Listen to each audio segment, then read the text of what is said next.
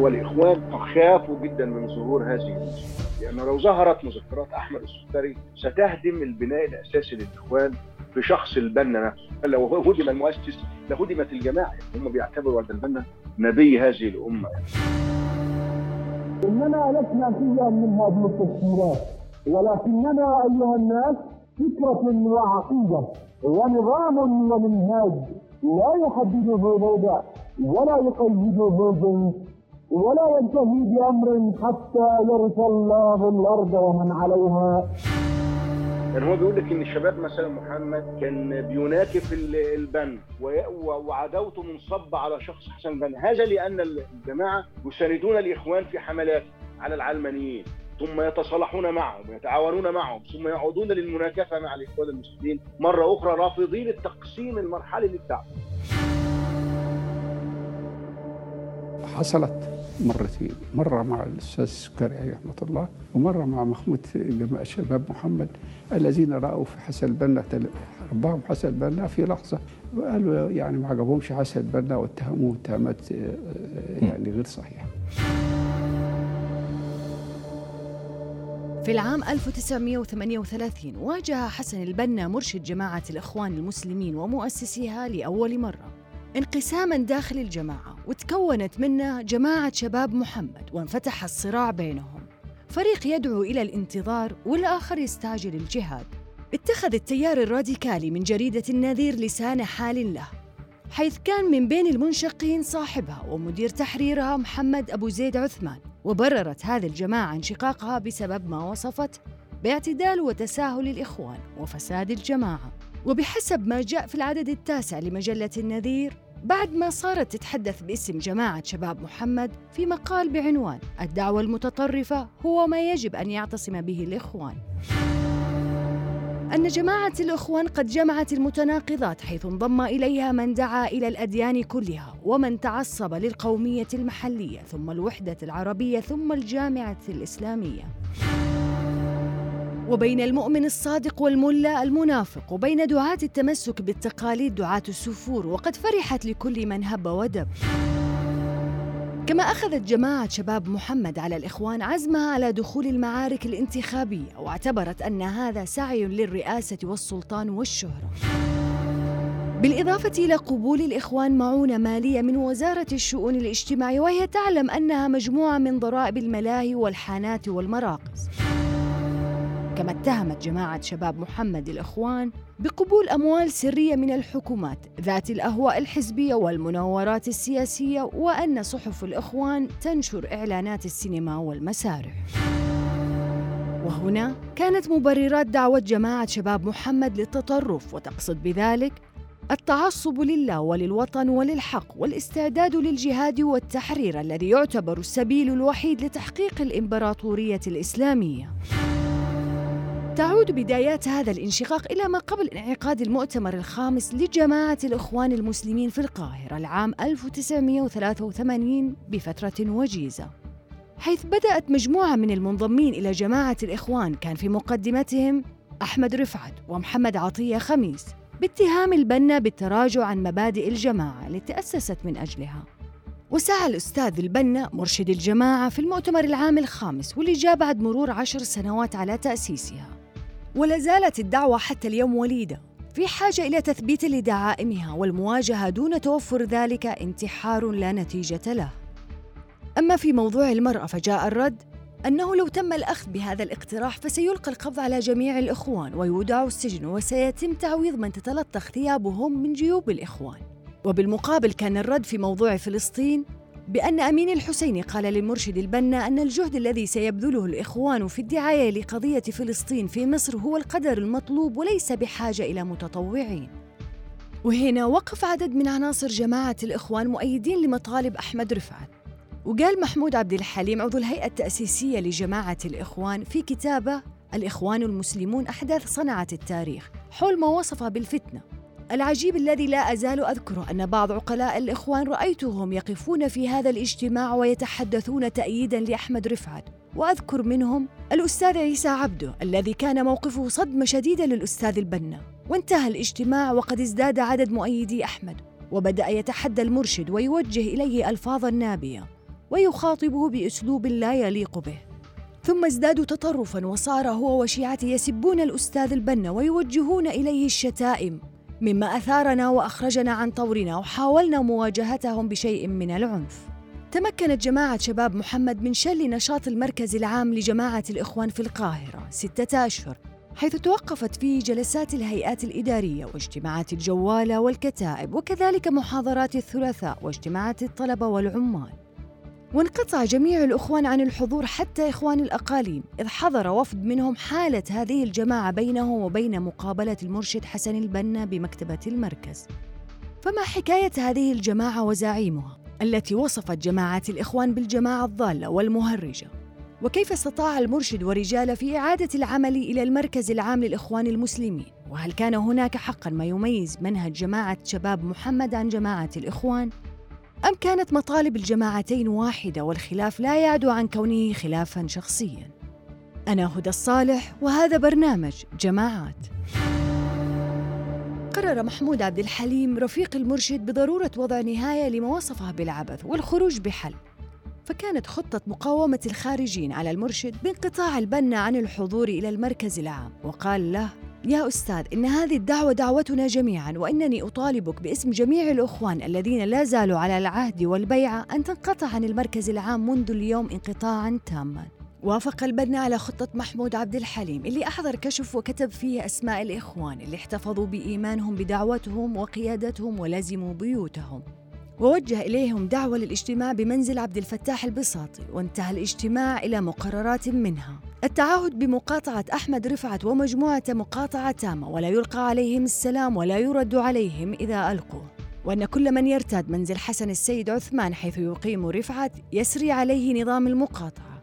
وأن يجدد المجتمعون البيع للأستاذ المرشد على مبادئ الدعوة وعلى الطاعة في المنشط والمكره. ووفقا لرواية رفيق البنا محمود عبد الحليم فقد ادعى أحمد رفعت أنه يتلقى التعليمات والأوامر مباشرة من الرسول محمد عليه الصلاة والسلام ويوجه له أوامره من خلال الرؤى. وقد وجد من يصدقه في ذلك ومنهم أفراد من أكرم الإخوان وأخلصهم.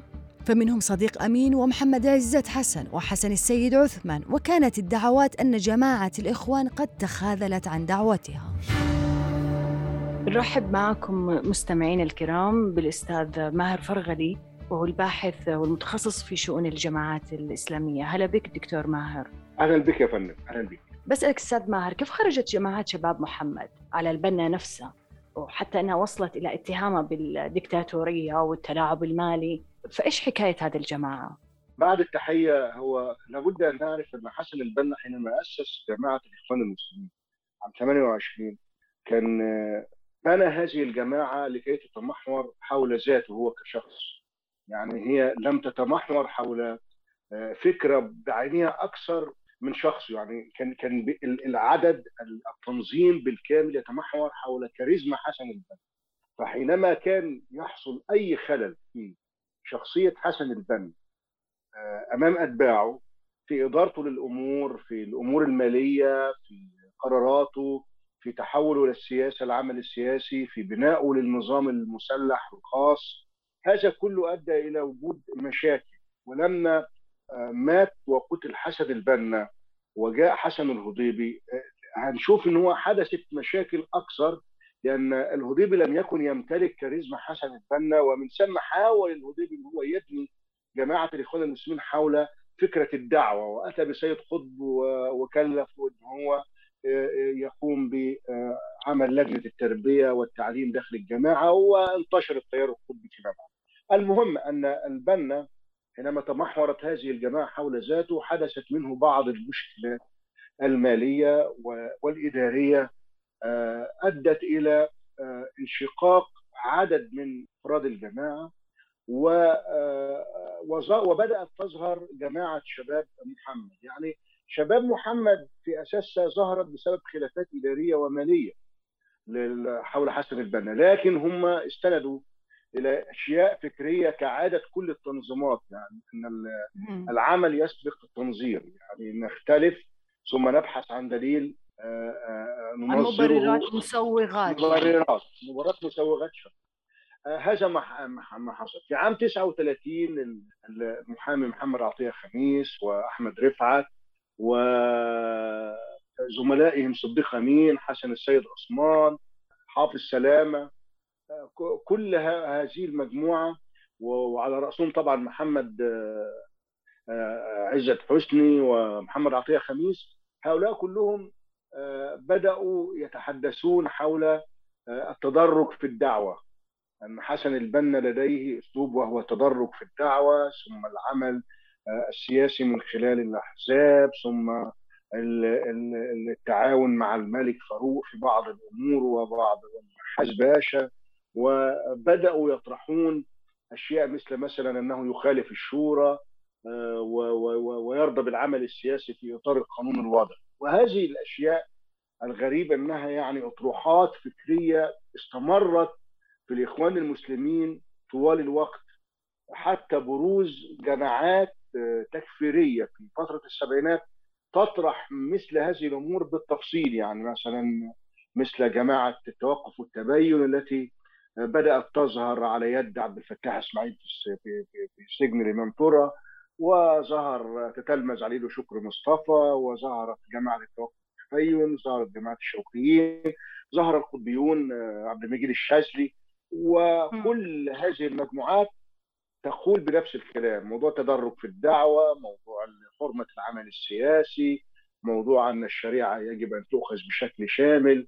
آه هذه الأمور طبعا شقت عصر جماعة الإخوان وكان يعتبر آه أكبر انشقاق يعني لدرجة أن الأستاذ زكريا سليمان بيومو ده مؤرخ من مؤرخين جماعة الإخوان ليه كتاب مشهور اسمه الإخوان المسلمون.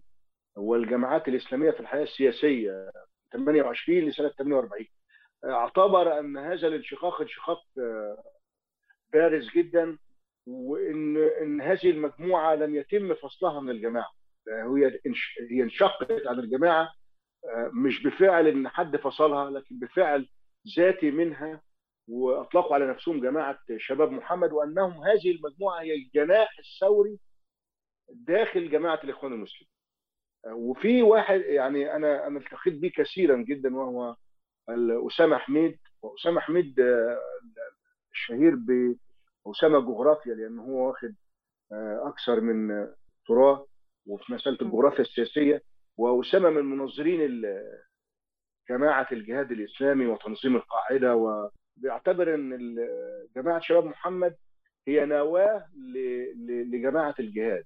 اللي هو أنا هذا كنت بسألك عنه أستاذ ماهر. إذا كنت تشوف أنه جماعة شباب محمد هي النواة ولمن خرج من تنظيمات راديكالية في الساحة المصرية مثل تنظيم الجهاد وغيره؟ نعم بكل تأكيد. يعني هي هي بدايات قوية لمثل هذه المجموعات ولمثل هذه الأفكار. اللي هو اللي هي مطالب إعادة الخلافة بالعمل الثوري المسلح رفض التقسيم المرحلي لل والتدرج في الدعوة. يعني يعني إن أنا بمعنى بمعنى إني ما أفصلش ما بين الدعوة والجهاد ما أفصلش ما بين الدعوة وما يسمى تغيير المنكرات ما أفصلش بين الدعوة وحمل السلاح. يعني ما فيش شيء اسمه أن الشخص نفسه يكون عضو في جناح مسلح وهو لا يمارس عملية الدعوة. يعني هو هو يمارس الدعوة وفي ذات الوقت يحمل السلاح. التقسيم المرحلي الزمني اللي ما خدش الأمور بشكل ما البنا كان واضح خطة متدرجة خطة التمكين اللي هي اللي هي إحنا عرفناها بعد كده باسم التمكين على وعملها خيرت الشاطر اللي هو التمكين بشيء بشيء متدرج. إني أبدأ مرحلة في الدعوة أتحول بعد كده للعمل السياسي بعد كده أسس الجناح المسلح بعد كده مش عارف أقوم بعملية تربية هذا الجناح المسلح في حرب فلسطين بعد كده أقوم بعمليات إرهابية مسلحة لإنهاك الدولة بعد كده أصل يعني عملية متدرجة على على سنوات. ده اللي عملوه الإخوان بقى بالتفصيل فيما بعد فيما بعد بخطط يعني دقيقة جدا. أستاذ ماهر أنه يعني لاحظت أنا من مقابلات يعني وما يكتب وأدبيات مثلا من قيادات في تنظيم الجهاد وغيره من عناصرهم أنهم كانوا حتى يعني بشكل عام اللي نسميها القطبيين أنه كثير ما استظلوا آه، بأدبيات شباب محمد. طبعا. هو نفس نفس الطريقة نفس ال ال ال الجناح اللي هو موضوع التشدد عدم المهادنة استخدام الجهاد المسلح التكفير التكفير الديمقراطية ووجوب الاخذ بالشورى. آه، الغريب إن هم أخذوا صدى كبير جدا. يعني هم يعني لما بي يعني عبد الحليم بيتحدث في أحداث صنع التاريخ إن هو هذه الجماعة يعني أرسلت حوالي 20% من الناس اللي ذهبت إلى إلى فلسطين. آه، يعني لو إحنا اعتبرنا ان الاخوان المسلمين ارسلوا مثلا 100 فرد إلى موضوع الحرب في فلسطين فهنلاقي إن هم 20 في منهم من مجموعة الإخوان المسلمين كانوا متبعين لأفكار جماعة شباب محمد.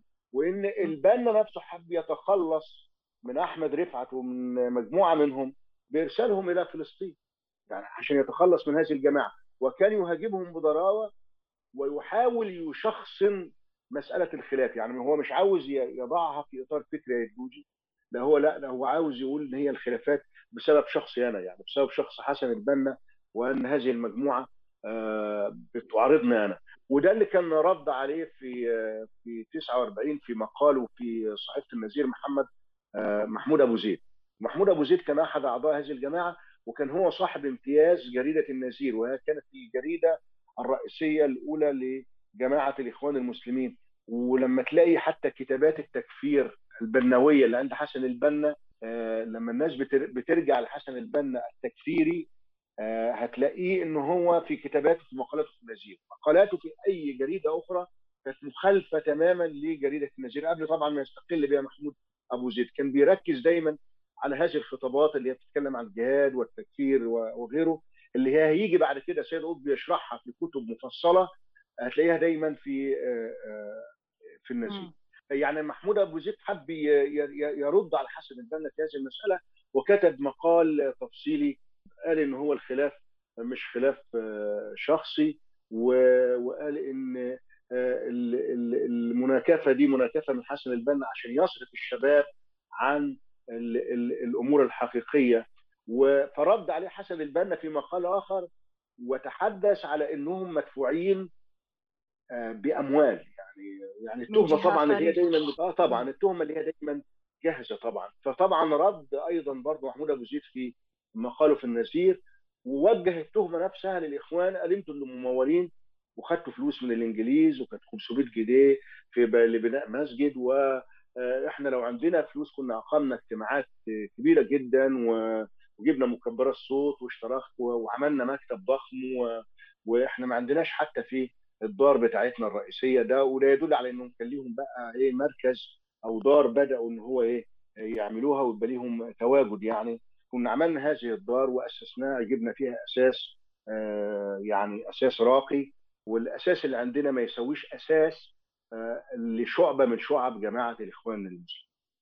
ف... آه، أبغى انوه النقطه بأن بعد ما استحوذت جماعة شباب محمد على مجلة النذير اللي كان الامتياز لمحمود أبو زيد عثمان طبعا صار للإخوان المسلمين مجلة التعارف الإسلامي وهي كانت نعم. تابعة لجمعية التعارف الإسلامي وأسندها البنا لشقيقة جمال البنا يعني اللي نعم. يتولى التحرير في هذه المجلة طب السبب لم لم تطل يعني وقتها لم يطل يعني التعارف حتى قعدت فتره وجيزه وأغلقت أيضا وايش المجلة اللي جت بعدين الناطقة باسم الإخوان؟ هنيجي بعد كده هي آه، لا يعني بدأوا ينشروا بعض المجلات الأخرى.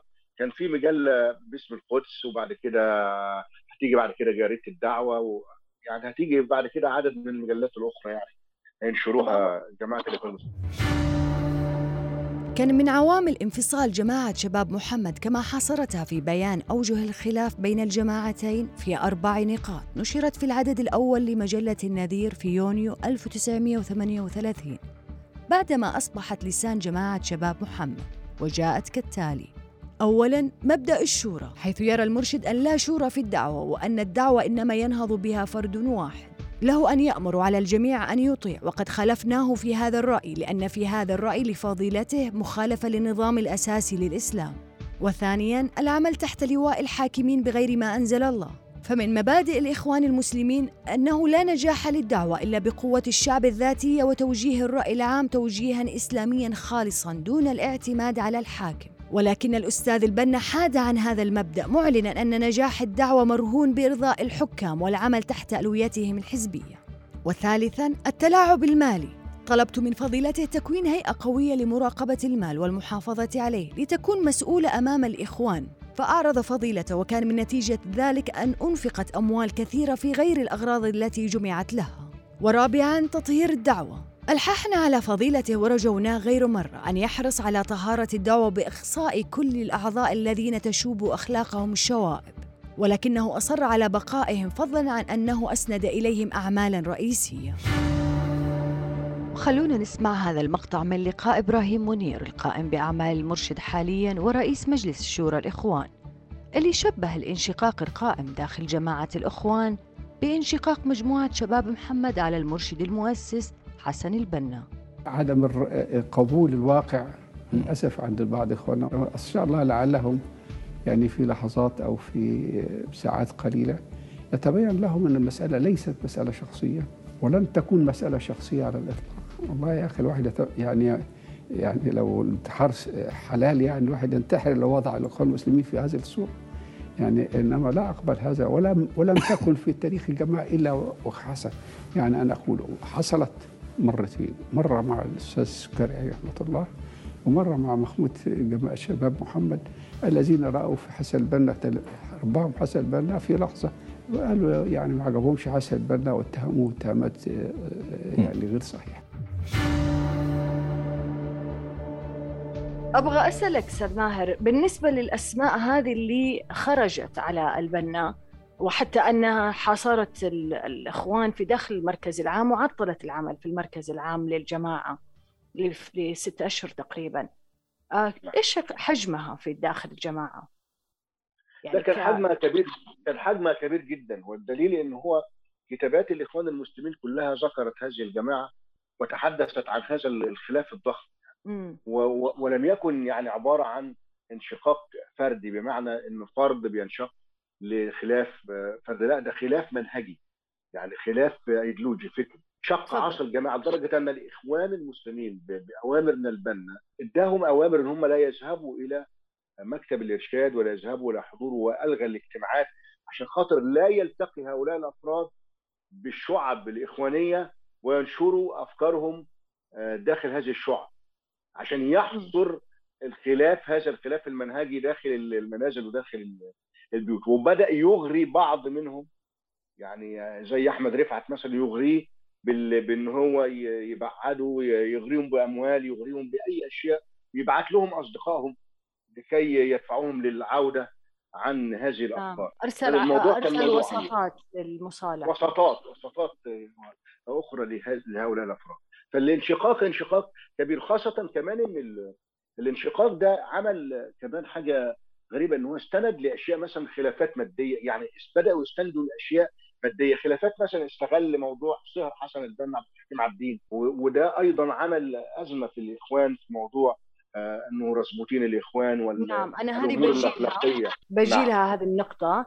آه، أبغى أسألك فيما يتعلق بهذا الخلاف أن لو بنلاحظ مثلا بين أدبيات جماعة شباب محمد والإخوان ما نلاقي هناك آه، شيء يميز منهج جماعة شباب محمد عن جماعة الإخوان؟ يعني فكل الجماعتين مثلا تطالب بالتحرير الشامل للأمة الإسلامية وتحقيق الخلافة الإسلامية. والمطالبة بتطبيق الشريعة الإسلامية محل القوانين آه، الوضعية مثلا. حتى أن محمود عبد الحليم اللي هو رفيق البنا وفي كتابه لما تكلم عن هذه المجموعة لم ينتقدها لم ينتقد يعني آه، أفكارها. آه، وأقتبس هنا مثلا يعني هو يقول أن دعوة أحمد رفعت المتطرفة صادفت فترة كان الإخوان فيها في حالة آه، خلوة روحية. نتيجة النظام التربوي العنيف اللي أخذهم الأستاذ المرشد به في تلك الأيام. فكانوا يتمنون أن يجدوا من يدعوهم إلى تخطي رقاب الزمن ليحققوا ما احتبس في صدورهم من آمال. فما كادوا يسمعون أحمد رفعت حتى وجدوا دعوته صدى لما يتردد في جنبات نفوسهم فأقبلوا عليه. هنا هذا الكلام مهم جدا أستاذ ماهر ما أدري إذا تتفق معي. بأن المناخ نفسه في داخل الجماعة هو اللي صنع هذه الأفكار أو الفكرة المتطرفة اللي خرجت من جماعة شباب محمد حتى أنهم نادوا بسكب الحبر على ملابس النساء حتى من يجدوا أنهم متبرجات أو سافرات ما نعم هو حسن البنا يعني التربويات عند حسن البنا داخل الإخوان طريقته في تكوين الجماعة عمل ما يسمى سياسة التجميع الإخواني والتي لا تزال مستمرة حتى هذه اللحظة بمعنى أن هو جعل الإخوان عبارة عن مخزن لكل الأفكار بدءا من الأفكار الأكثر تطرفا ناحية اليمين الأكثر يعني وسطية ناحية اليسار حتى يعني فتلاقي أن الإخوان كما عبر البنا طريقة سنية سلفية صوفية هيئة رياضية كل شيء. يعني الإخوان شيء جامع لكل شيء. فمن أراد أن يبحث عن التكفير والثورة سيجدها في الإخوان. أراد أن يبحث عن أمور أخرى سيجدها في الإخوان. يستفيد من كل الطاقات الممكنة ومن كل الأفكار الممكنة. هذا الأسلوب هو عمل البنا لكي لا يسهل القضاء على الجماعة. يعني وتصبح في الجماعة أمور يسهل على أي حد القضاء عليها. لكن في ذات الوقت يحمل هذا الكلام في في ذاته مرض خطير جيل خطير وهو مرض الانشقاق. لأنه هناك المجموعات كلها متباينة. داخل مم. الإخوان هناك مجموعات متباينة. إحنا حتى هنشوف حتى في ازماتهم المتلاحقه الأزمة الحاليه هنجد هذا كله واضح يعني الجناح الثوري اللي هو أطلقوا عليه الجناح الثوري الفعل المبدع محمد كمال ونجد مجموعة محمود عزت مجموعة محمود عزت. هي في أساس أفكار متباينة وامتدادات لتيارات قديمة جدا بدءا من جماعة شباب محمد. هنجد بعد كده الانتقال من شباب محمد إلى مجموعة القطبية القطبيين انتقال من القطبيين إلى مجموعة العشرات في السبعينات انتقال من مجموعة العشرات إلى قيادة الجماعه من هذا التيار في محمد يعني بديع. تطور تطور الأفكار تطور. عامة في الجماعات الأصولية يعني إنها تبدأ نعم، نفس تبني نفس الأفكار هي نفس الأفكار طب لماذا انشقوا طالما أن الإخوان تحمل يعني بتحمل هذا نفس هذه الافكار اللافت أستاذ ماهر أنه يعني في كتاب محمود عبد الحليم لم اجد آه أنه في استنكار لهذه الأفكار بالعكس هو قال أنه هذول هذول الشخصيات اللي انشقت هم من خيرة شباب جماعة الأخوان وهم أصدقاء آه، لمحمود كما يصف أنهم أصدقاء ويكون لهم احترام كبير وكذا. لكن ال- المأخذ اللي كان عليهم من قبل جماعة الأخوان نفسها أنهم استعجلوا.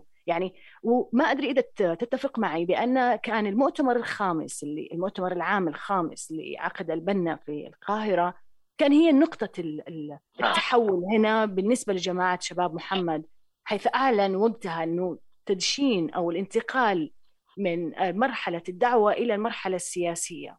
ما هو هو هذا هو السبب في الخلاف. هو هو إذا كان حمل طابع شخصي زي ما بيقول اللي هو مؤرخ الاخوان زكريا سليمان لكن هو كان في ذات الوقت آه، في أساسه آه، أشياء فكرية يعني أشياء فكرية. يعني هو بيقول لك إن الشباب مثلا محمد كان بيناكف ال- البنا وي- و- وعداوته منصبه على شخص حسن البنا. هذا لأن الجماعة كانت متمحورة حول شخص شخصية البنا أصلا وبناء آه، وفي ذات الوقت ثم يساندون الإخوان في حملاتهم على العلمانيين. ثم يتصالحون معهم ويتعاونون معهم ثم يعودون للمناكفة مع الإخوان المسلمين مرة أخرى رافضين التقسيم المرحلي للدعوة. يعني هو كل مسألة ال- شباب محمد هو رفضهم للتقسيم المرحلي إني أتدرج إن أنا عاوز أجاهد آه، مرة واحدة وأقوم بثورة مسلحة مرة واحدة. هو لهذا طبعاً. هو الخلاف، الخلاف في التدرج. وهو ده رأي الجماعات المسلحة فيما بعد اللي هي اللي بيسوق عليها الجماعات الجهادية اللي هتيجي فيه. لا لا فرق بينهم يعني هم أساس أساس فكري أو أساس تنظيمي لهذه لهذه الجماعات فيما بعد اللي هتيجي برضه ترفض الإخوان المسلمين لنفس السبب يعني هو انشقاق جماعة الجهاد سببه إيه؟ أو الجماعه الإسلامية المسلحة ولا غيره فيما بعد في السبعينات لدينا في مصر هو نفس الطريقة أن الإخوان تتدرج أن الإخوان لا. لا... بتتحاور مع العلمانيين وتأخذ بآراء العلمانيين وتعمل من خلال الأحزاب والعمل الحزبي كفري والعمل الحزبي حرام وأنه لابد أن نجاهد ونحمل السلاح مرة لكن هل الإخوان رفضت الجهاد؟ هل الإخوان آه، آه، تقول على الحكومات أنها إسلامية؟ إذا لا هم يحكمون بجاهلية المجتمع، يحكمون بكفر الحكام وإلا ما كانوا اسسوا الجماعة أصلا لأن أنا لو لو أحكم على الحاكم لأنه مسلم وأن هذه الحكومة مسلمة، لماذا أقوم بعمل جماعة مناهضة لهذا الحاكم يعني هي نفس المبادئ عند الإخوان لكن هو الأسلوب فقط لدى الإخوان الأسلوب بعيد المدى إلى أسلوب يريدونه هذه التنظيمات أسلوب قصير المدى للوصول إلى سدة الحكم. الإخوان تقوم بمسألة التغيير الفوقي والتغيير السفلي في وقت واحد، هذه الجماعات لا تريد التغيير السفلي، يعني التغيير من أسفل قاعدة المجتمع. يعني م. بالأمور مثلا النقابات والعمل النقابي والعمل الحزبي وهذه الأمور، هم لا يريدون التغيير السفلي، هم يريدون التغيير الفوقي فقط. يرفضون هذا ما يسمى التغيير السفلي. نعم. هذا هو في جماعة شباب محمد. أعود معك لقصة أحمد السكري آه وحكاية عبد الحكيم عابدين اللي هو كان سكرتير البنا وصهرة. وهذه طبعا في عام 1945 أحد أحدثت انشقاق ثاني آه خلاف كبير آه حدث في جماعة الإخوان وفي مكتب الإرشاد نفسه يعني. أحمد السكري كان في من ضمن مطالب جماعة شباب محمد في 1940 بأن يتم إقالته وفصله من الجماعة بسبب أنه هو الوسيط بين حكومة علي ماهر والبنا. فطالبوا بفصله. اللافت أن أحمد السكري نفسه طبعا البنا رفض الانصياع لمطلب جماعة شباب محمد. وفي عام 1947 آه تم آه البنا اتخذ قرار بإيقاف أحمد السكري لأنه هو اعترض على عدم فصل البنا لعبد الحكيم عابدين بعد إثبات التحقيق معه من قبل لجنة كونت من جماعة الأخوان مكتب الإرشاد فثبت بأنه انتهاك لأعراض الإخوان وقصة معروفة فيما يتعلق بعبد الحكيم عابدين. فأصدر البنا قرار بإيقاف السكري. السكري نفسه بدأ يكتب مقالات يعني وجه للبنا نفس الاتهامات اللي وجهوها جماعة محمد بأنه دكتاتوري حتى أنه في مقالات كان يسميه الشيخ الكذاب. نعم صحيح. وتحالف مع أحمد حسين و... وذهب وهو كان وكيل الجماعة وهو كان مؤسس الجماعة الرئيسي للعلم. يعني وأحمد السكري لما بنيت جماعة الإخوان بدأت على يد أحمد السكري والبنا. كان السكري هو الرجل الأول ولما انتقل البنا للإسماعيلية وتولى هو الجماعة ورضي السكري أن يصبح هو وكيل الجماعة وكانوا أصدقاء يعني الروح بالروح كما يقولون.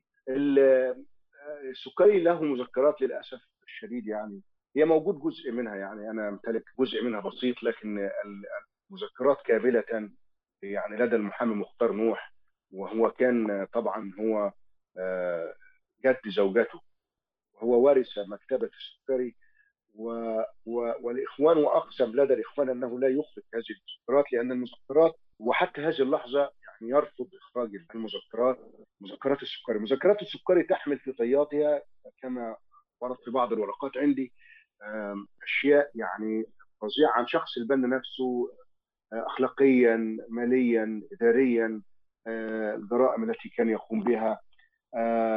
ليس سلسلة المقالات فقط المشكلة هي في المذكرات.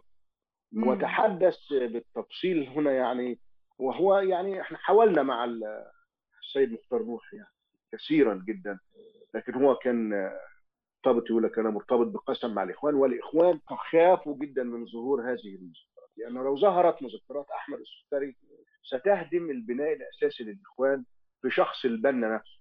لو هدم المؤسس لهدمت الجماعة. هم بيعتبروا البنا نبي هذه الأمة يعني في الحديث هذا حاجة فطبعا السكري تحدث كثيرا عن موضوع عبد الحكيم عبدين وكان هو أحد أعضاء هذه اللجنة اللي والمشكلة أن اللجنة أدانت عبد الحكيم عبدين مرتين.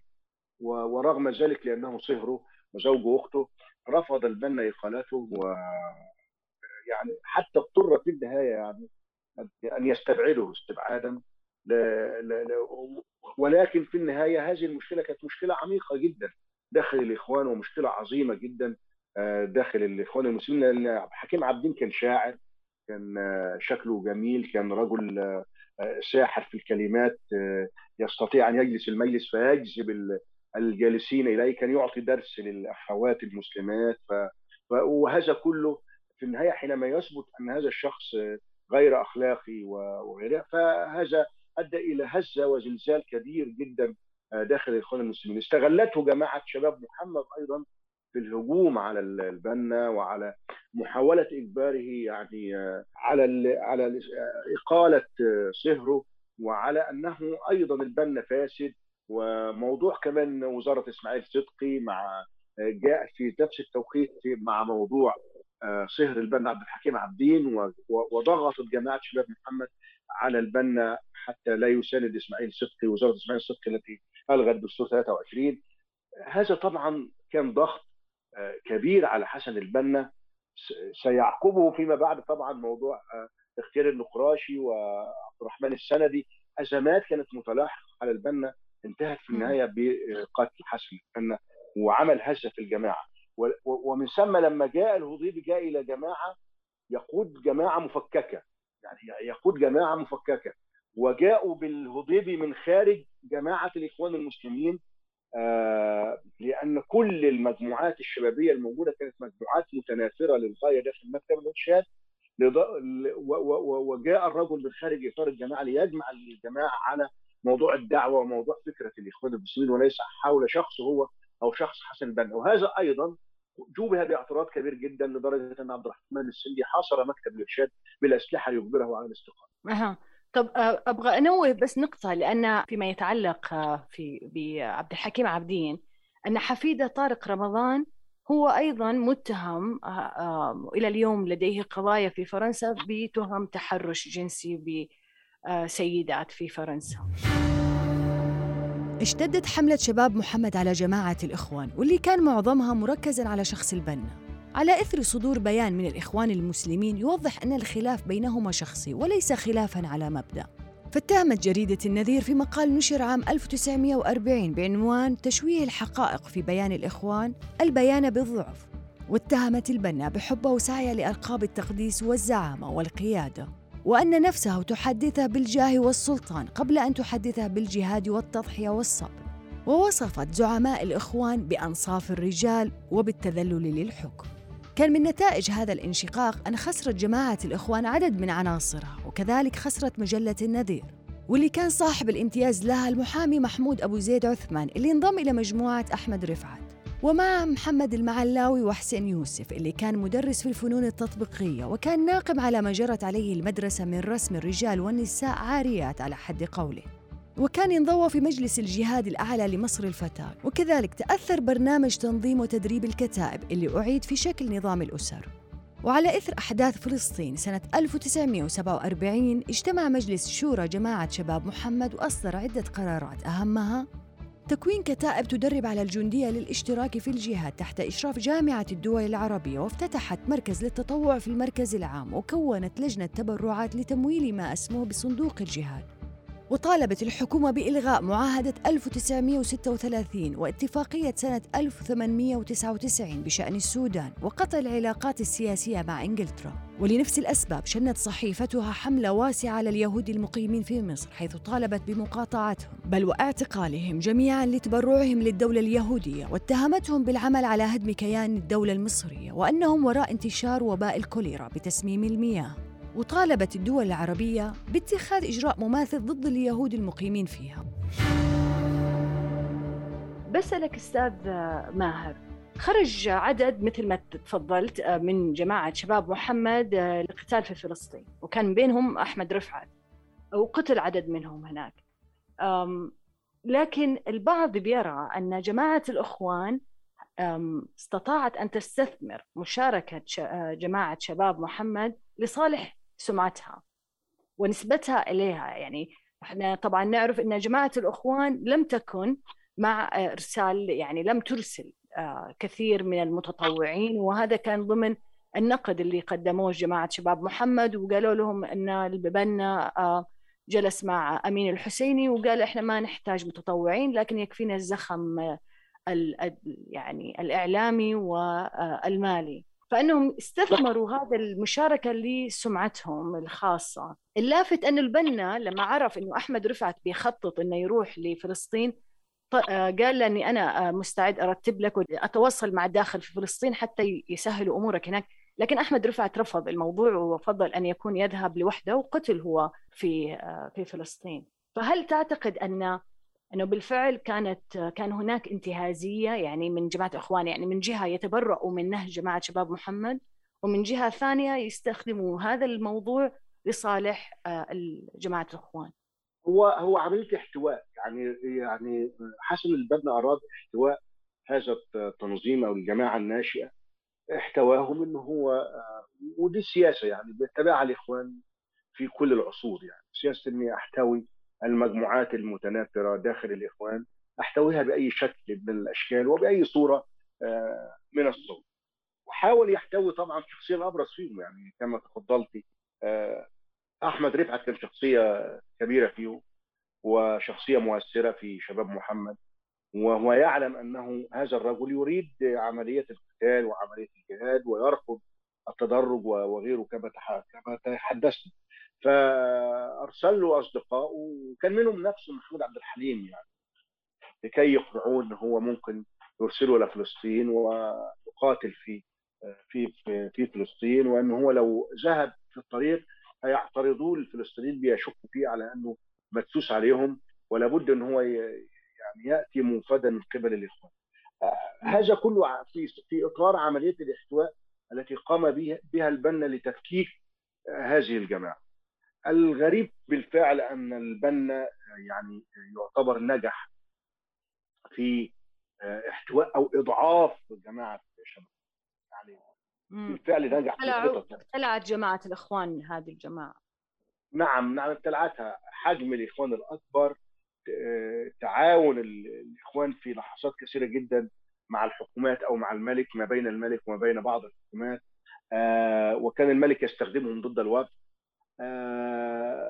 في ذات الوقت ال ال ال القيادات واللي قتل منهم لغاية ما استمرت الجماعة يعني يعني كان ليها كتابات في السبعينات ومحمد عطية الخميس مات يعني في سنة 80 أو 81 تقريبا. يعني حافظ سلامه عمل جمعية الهداية نعم كان كان منهم عمل جمعية الهداية الإسلامية في السويس واستمر في جمعية الهداية وبعيدا منشقا عن الإخوان حتى. وكان يصدروا أدبياتهم يعني إلى فترة السبعينات والثمانينات. فترة السبعينات بعض الرسائل بعض المقالات لكن ضعفوا للغاية لأن هناك جماعات جاءت بنفس الأفكار يعني آه وبنت عليها. أبي أسألك أقوى هنا. تنظيما وأقوى وأقوى أقوى تنظيما وأقوى حركية وأكثر آه وأكثر شبابا. بلغت جماعة شباب محمد مبلغا لا بأس به من الانتشار والقوة في فترة حرب فلسطين 1948 وقدرت تكون كتيبتين للاشتراك في الجهاد وفي بعض المظاهرات إلا أن في عهد جمال عبد الناصر تقلص وجودها. وفي نهاية السبعينات من القرن العشرين سوى بعض الكتيبات والمنشورات اللي تصدرها من حين لآخر بإشراف محمد عطية خميس رئيس جماعة شباب محمد حينئذ. وبوفاته في أوائل الثمانينات انتهى أي ذكر لجماعة شباب محمد في الشارع السياسي والإسلامي بمصر. أستاذ ماهر تعقيبا على الحديث اللي كنت تفضلت وكنت أحكي فيه كم استمرت جماعة شباب محمد من بداية تأسيس؟ يعني من بداية البذور لها من 1938 إلى يعني توليها مجلة النذير 1940 وإصدار المطبوعات. نعم أنا أعتبر أن جماعة شباب محمد استمرت إلى فترة الخروج السادي للإخوان فترة السبعينات يعني. يعني هو محمد عطية خميس مات 81 ف... وكان له بعض الكتابات كان كبر في السن يعني. والحاج حافظ سلامة استمر فترة طويلة يعني. لكن ما كانش ي... ما... لم يكن يعمل ب... باسم شباب محمد باسم جمعيه الهداية. لكن هو فاحنا لو أرخنا بشكل طبيعي هنقول حتى يعني فترة السبعينات. وبروز جماعات أخرى مثل جماعة الجهاد في مصر والجماعه الإسلامية طبعا المسلحة. هل كان هناك أي اتصال؟ يعني هل ما بين عطية خميس كان له اتصال مع قيادات في جماعة الجهاد؟ هل احتكاك لا لا, لا لم يثبت لم يثبت هذا. لكن هو هو ثبت أن هناك مجموعات من ال من الإخوان المسلمين القطبيين آه الذين حملوا نفس جينات أفكار شباب محمد تواصلوا مع هذه الجماعات في السبعينات وكانوا هم أساس لبدء هذه الأفكار. يعني لإنشاء جماعة الجهاد وهذه الجماعات. فسنجد مثلا الظواهري تتلمذ على أيديهم في جمع قولة في جماعة أنصار السنة. آه، وكانوا أغلبهم إخوان. ال ال أيضا آه، الجماعة قادة الجماعة الإسلامية في محافظة أسيوط بمصر ومحافظة المنيا آه، كلهم تتلمذوا على يد القطبيين في الإخوان المسلمين. والقطبيين هم امتداد لشباب محمد. أبي أسألك بما بما أنك ذكرت أسيوط هل الجماعة هذه اللي انشقت جماعة شباب محمد هم شعبة الإخوان في أسيوط؟ لا لم يكونوا شعبة في أسيوط يعني من كل الشعب يعني. يعني هم كانوا عدد كبير لم يكونوا في يتركزون في محافظة واحدة يعني. لم يكونوا يتركزوا في محافظة ده كان فيهم جزء في الإسماعيلية وجزء في القاهرة حول مكتب الإرشاد العام. فلم يكونوا من محافظة أسيوط. طب هل حدث لم شمل بين شباب محمد والبنا؟ محاولات كثيرة جدا لهذه المسألة وفي النهاية هو حاول البنا أن يحتويهم آه، نجح في تفكيك الجماعة آه، حاولوا أو إضعاف الجماعة لكن آه، لم يحدث يعني لم شمل ولم شمل فردي لبعض الأفراد يعني محاولات لم شمل فردي لبعض الأفراد يعني اللي هم المؤسسين المؤسسين الأوائل اللي هم مثلا زي مثلا حسن السيد عثمان مثلا أو صديق أمين. لكن باقي الأفراد لا. الدكتور زكريا سليمان بيومي كان ذكر في كتابه الإخوان المسلمين والجماعات الإسلامية آه، بأن آه، في أعقاب الحرب العالمية الثانية خفت الحدة بين جماعة شباب محمد والإخوان المسلمين وأرسل البنا وساطة الشيخ سعيد نافع. وأيضا كان في هناك اجتماع مجلس شورى شباب محمد بحثوا فيه عن وسيلة لتحقيق الوحدة بين الإخوان. فانتدب وفد وصار اللقاء مع المرشد العام وتم إيضاح ال ال يعني نقاط وأبعاد هذه العلاقة. ف يعني كان بدأت مرحلة ولكن هي في النهاية لم تنتهي إلى شيء. يعني هل انتهت إلى إلى إلى الوحدة؟ لم تنتهي. يعني لم تنتهي هذه اللقاءات إلى وحدة ما بين شباب محمد والإخوان المسلمين. استمرت الأزمة. أي. طب بسألك في نقطة أنه جماعة شباب محمد آه أنهم هم نفسهم اللي انتقدوا على البنا دخوله في العملية السياسية. هم أيضا دخلوا في العملية السياسية ونافسوا الإخوان في انتخابات النيابية. المسألة هنا هذه الجماعات دائما يعني, يعني موضوع الفكرة. تأتي لاحقة لموضوع العمل. يعني دائما العمل يسبق التنظير. فهو هو هي الخلافات خلافات قد تكون على القيادة على الاستراتيجية على الأموال على الإدارة على ينظرون فيما بعد بأفكار. بعد ذلك تحدث تحولات لهذه الأفكار. يدللون أيضا على هذا التحول لدى هذه الأفكار. طوال الوقت يعني هذه التنظيمات بهذا الشكل. سنجد سنجد يعني مثال يعني لو مثلنا في الوقت الحالي مثلا أي من الظواهر في الحصاد المر على الإخوان المسلمين؟ انتقد في الإخوان المسلمين أشياء كثيرة جدا لدرجة أنه وصل إلى يعني كاد أن يكفر الإخوان المسلمين جملة وتفصيلا.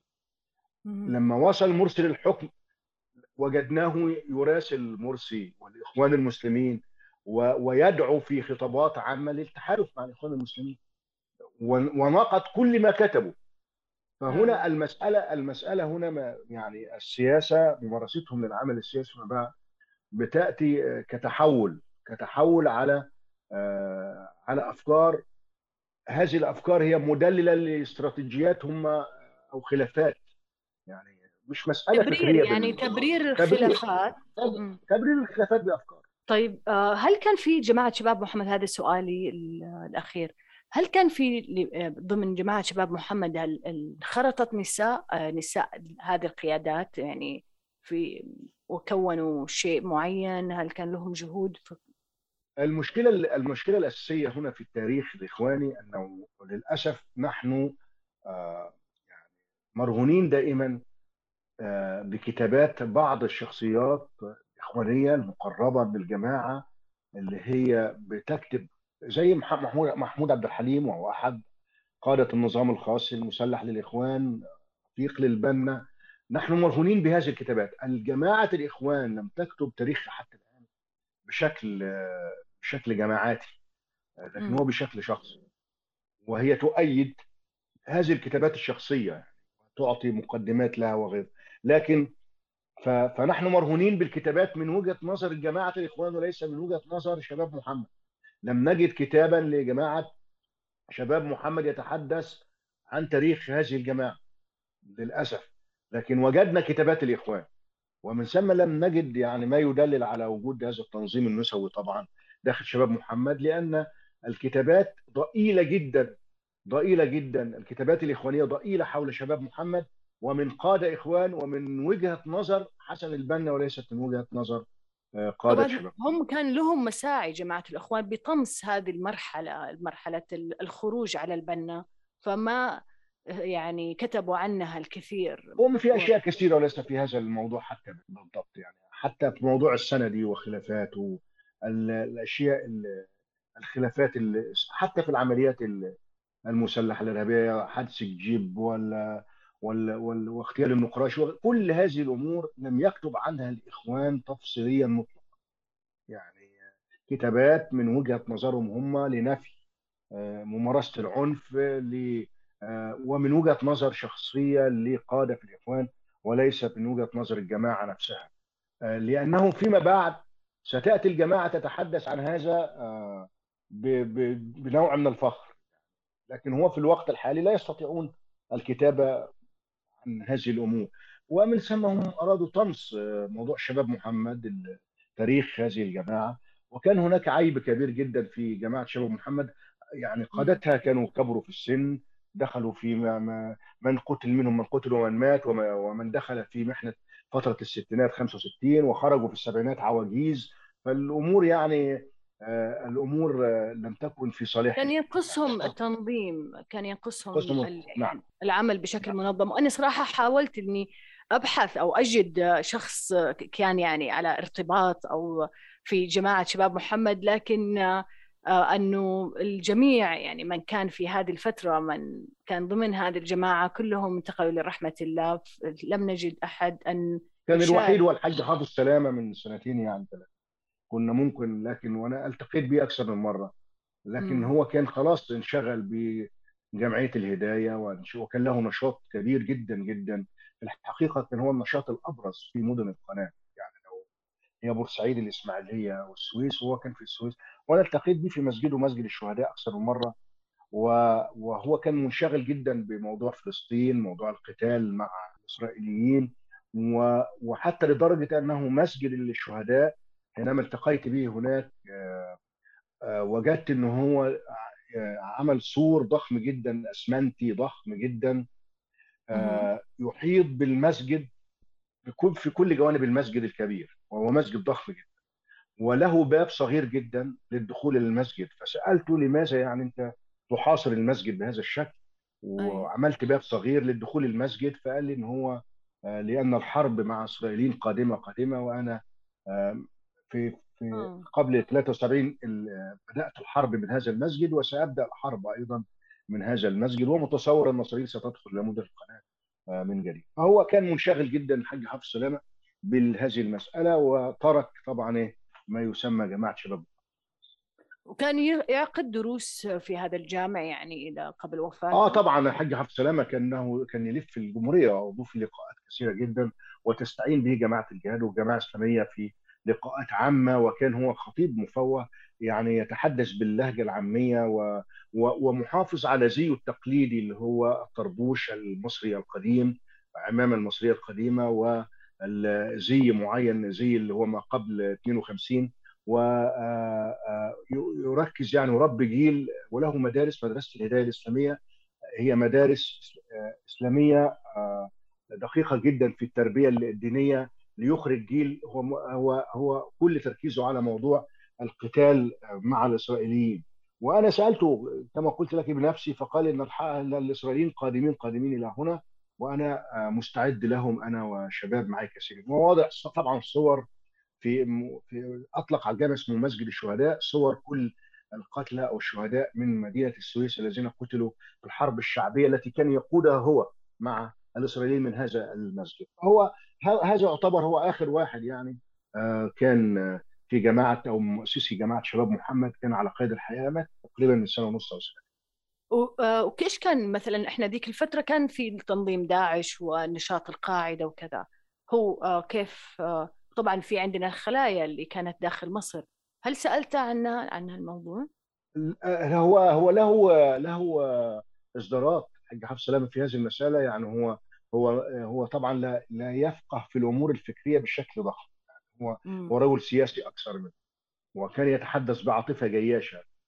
فهو كان له كتابات مناصرة لداعش مناصرة للقاعدة لأسامة بن لادن لما مات له إصدار صوتي يعني يؤذنه آه يهاجم الإخوان كثيرا يعني وكان عدو للإخوان بشكل ضخم جدا ومتأصلة فيه هذه المسألة وفي كل لقاءاته العامة يهاجم جماعة الإخوان المسلمين على اعتبار أنهم مهادنين يتدرجون أيضا في الدعوة آه، لا يجاهدون يعملون عملا سياسيا.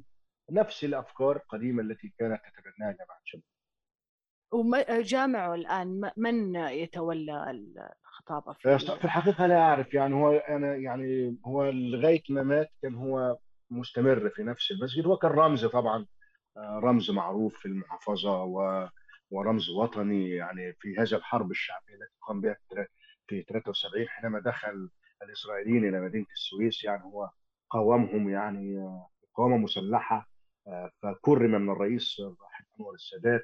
فطبعا هو رمز معروف يعني. فكان مستمر في مدارسه مستمر في مسجده إلى أن مات طبعا وكان وصل إلى فوق ال 100 سنة يعني. أبنائه هل في أبناء. من لا هو لم يتزوج. هو لم يتزوج إلى أن مات. وهو إيش تخصصه يعني؟ هل تخصص بالجانب الاطار الشرعي أو؟ لا لا هو كان هو كان يعتبر يقول على نفسه إنه هو داعية فقط داعية. يعني لكن هو لم يتخصص فيه. هو كان رجل أفندي آه، آه، غني جدا آه، يعني من أصول تركية. وكان غناء فاحش عنده يعني راجل مش لا يحتاج للعمل لا يحتاج فكان فرغ نفسه لمساله مسألة الحضانات الإسلامية ودور تحفيظ القرآن ومدارس و وكان يلف العالم يعني بيروح الصومال يروح يذهب إلى دول كثيرة جدا كان نشيط جدا للغاية. يعني لم ما كمل دراسة في الجامعة بأي تخصص؟ لا لا لا. لا أعتقد إنه لم يكمل الثانوية فقط. أيوه. طيب يا أستاذ ماهر أنا شاكرة لك آه، لمشاركتك وللمعلومات القيمة هذه. يعطيك ألف عافية شكرا جزيلا. شكرا جزيلا. أنا هدى الصالح وهذا برنامج جماعات.